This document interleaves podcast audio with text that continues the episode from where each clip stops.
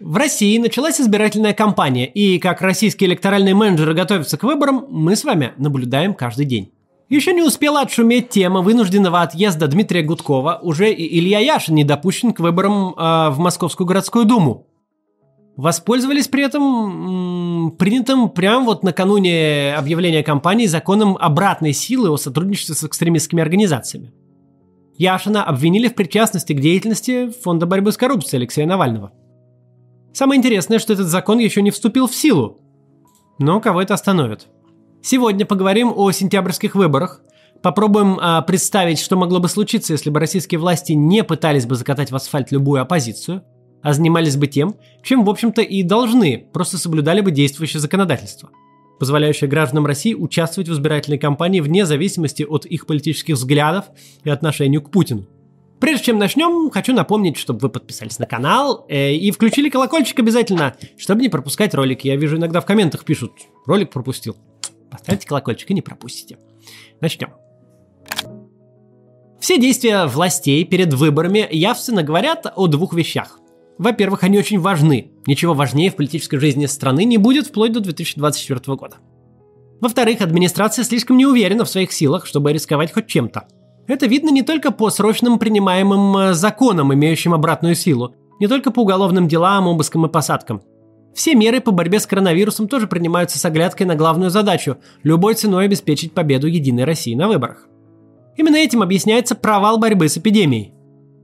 Насколько политическое руководство готово поступиться э, соображениями здоровья и жизни граждан во имя электоральных задач, мы уже наблюдали в прошлом году, когда необходимость проведения всенародного голосования – в один момент отодвинула все меры по борьбе с пандемией.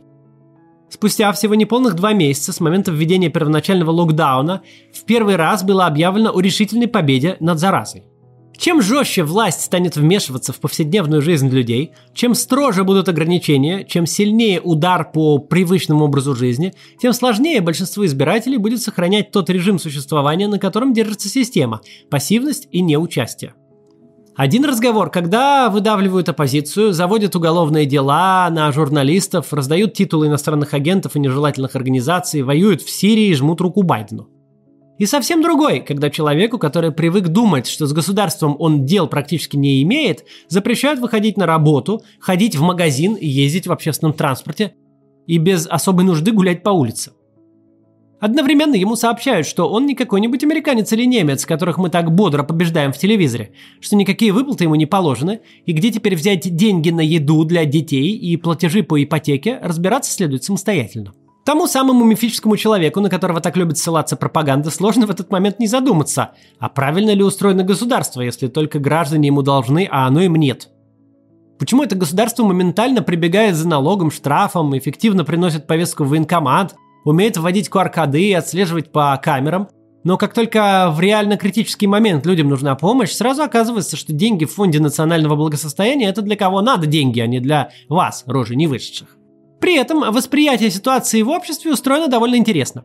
Цифры избыточной смертности люди в целом игнорируют. Конечно, пока в эту статистику не попадают родные и близкие конкретного гражданина. А вот ограничения, утрата доходов, вмешательство государственного аппарата, в том числе аппарата насилия, в жизнь значимого большинства граждан, несут настоящие политические издержки, которые могут очень аукнуться в ближайший единый день голосования.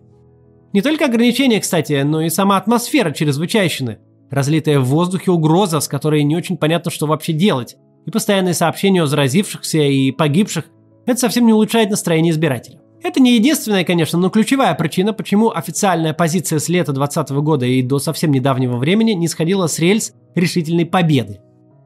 Именно за это мы сейчас расплачиваемся еще и провалом вакцинации, угроза, которая не выглядит реальной и не побуждает людей защищаться. Электоральные задачи вновь оказались важнее реальных жизней реальных людей. А давайте на секунду представим, что в последний год ничего не случилось. Никого не зачистили, всех допустили, и независимые от системы кандидаты пошли на выборы. Более того, давайте представим, что власти взяли на себя политические издержки, и мы не платим за результат Единой России такими избыточными, э, такими цифрами избыточной смертности, как будто у нас идет большая война.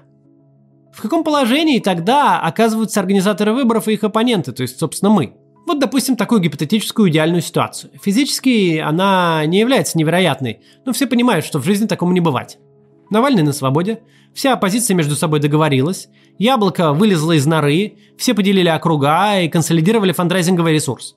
Допустили 100% кандидатов. Что получится из этого? Первый вопрос – деньги. Максимальный бюджет одномандатной компании по закону 40 миллионов рублей. Это же по здравому рассуждению минимальная цена компании в крупном округе. Рекорд политического фандрайзинга сейчас 368 миллионов рублей. Это бюджет компании Навального в 17-18 годах. Результат сборов за полтора года очень яркого и очень мощного политического сюжета. Ну, допустим, случилось какое-то чудо, и нам удастся собрать на круг, на все наши мажоритарные округа в сумме вдвое больше, 800 миллионов. На самом деле не соберется столько, но допустим. Мы сможем профинансировать 20 компаний. То есть чисто по деньгам мы тянем всю Москву и две трети Питера. Не обязательно именно их, просто для масштаба. При этом ни на какую компанию федерального списка уже не остается. Второй вопрос – человеческие ресурсы – не знаю, сюрприз ли это для вас, но даже 20 начальников штабов, 20 человек с опытом моментального развертывания независимой компании с колес в стране просто нет. Физически нет. А это очень специфический набор уникальных управленческих скиллов. Э, бывший директор магазина туда не подойдет. Не, э, политтехнологов с большим опытом кражи бюджетных средств и ведения имитационных кампаний насколько угодно. Но это тоже другое. В принципе, возможно набрать агитаторов. Активные люди все-таки есть. Но еще каждый штаб потребует в своем бэк-офисе хотя бы полтора десятка профессионалов с опытом независимых избирательных кампаний. От электоральных юристов до аналитиков, менеджеров, дизайнеров. А их столько нет. Госдума – это не сотни мундепов избрать из штабов пять комнат. Каждая компания сравнима с выборами губернаторов в нормальном таком субъекте федерации – Каждой нужна своя собственная полноценная инфраструктура, которую взять неоткуда.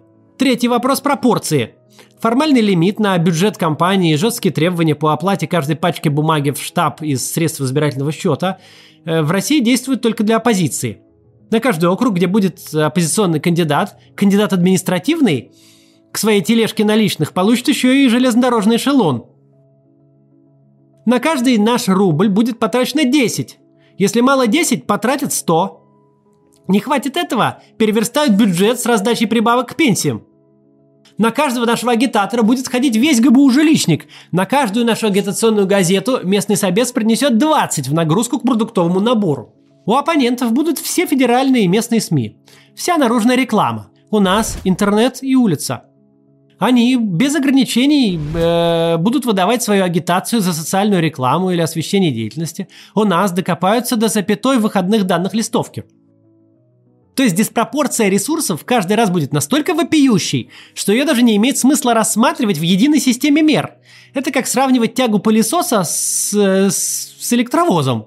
Но, предположим, нам повезло, 20 компаний закончились успехом, и каким-то чудом, умным голосованием и такой-то матерью список яблока на протестной волне преодолевает 5% барьер и получает еще 15 мест – Напоминаю, мы рассматриваем совершенно фантастический сценарий, результат реализации которого даже наполовину в идеальных условиях – это сумасшедший успех, которого никогда в России не бывало. Итого это 35 мест из 450, 8% мандатов. В текущей конфигурации парламента, если специальным образом не громить кандидатов, не вышибать их еще до сбора подписей, это максимально возможный провал электорального менеджмента, лучший результат для оппозиционных кандидатов. Даже меньше, чем сейчас у ЛДПР – Влияет ли 8% реальной оппозиции на устойчивое конституционное большинство Единой России, ее возможность принимать любые решения? Не влияет. Позволяет ли это влиять на законотворческий процесс сколь-нибудь существенно? Тоже нет. Гипотетическая и почти невероятная фракция в 35 мест дала бы нам примерно тоже, э, те же возможности, что один мандат Дарьи Бесединой в Мосгордуме. Мы можем выходить к трибуне, вносить правильные законы, отстаивать в комиссиях и комитетах адекватную позицию. На этом все. Изменит ли это Думу? Безусловно. Это сделает процесс принятия решений более прозрачным. Вы, наши избиратели, сможете узнавать о подготовке гадости задолго до того, как она станет законодательной нормой, что, возможно, ее остановит. С другой стороны, никакой принципиальный закон для власти мы не переголосуем. Единая Россия в этом сценарии остается силой, способной провести через Думу любой законодательный акт. Даже потеряв существенную долю представительства, даже утратив конституционное большинство, Единая Россия в любом случае остается настолько подавляющей силой, что администрации президента не будет проблем с контролем законодательной деятельности. В конечном итоге, в э, прозванном бешеным принтером шестом созыве у партии власти точно так же не было конституционного большинства. Так что парадокс здесь в том, что машина принятия решений, находясь, казалось бы, в совершенно неравных со своими оппонентами условиях, чувствует себя гораздо более неустойчиво, чем является объективно. Ничто в начале этого электорального цикла, который для организаторов э, выборов начался еще год назад, не предвещало опрокидывающих выборов. Даже с учетом умного голосования, даже со всеми оговорками, соотношение сил пока совершенно не то. С другой стороны, некоторое представительство независимых политиков в парламенте делает политическую модель более устойчивой.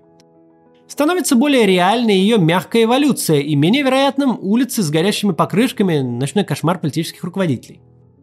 Присутствие в Думе оппозиции переводит ситуацию в политическую плоскость, в парламентскую работу в соответствии с регламентом, с необходимостью поиска компромиссов. Действия властей не только зачистка оппонентов, но и профанация борьбы с пандемией во имя спокойствия лояльного избирателя свидетельствуют о том, что система считает себя намного более хрупкой, не способной ни на какую конкуренцию, чем она даже есть. Даже более того, уничтожая инструменты вовлечения, эта система на самом деле делает себя более хрупкой. Потому что борьба с вымышленной опасностью, э, самовнушение, что несколько десятков независимых от системы депутатов в парламенте раскачают твой режим до основания, неизбежно на всей истории режимных трансформаций влечет опасности настоящие. Как будет развиваться ситуация, мы узнаем в ближайшее время.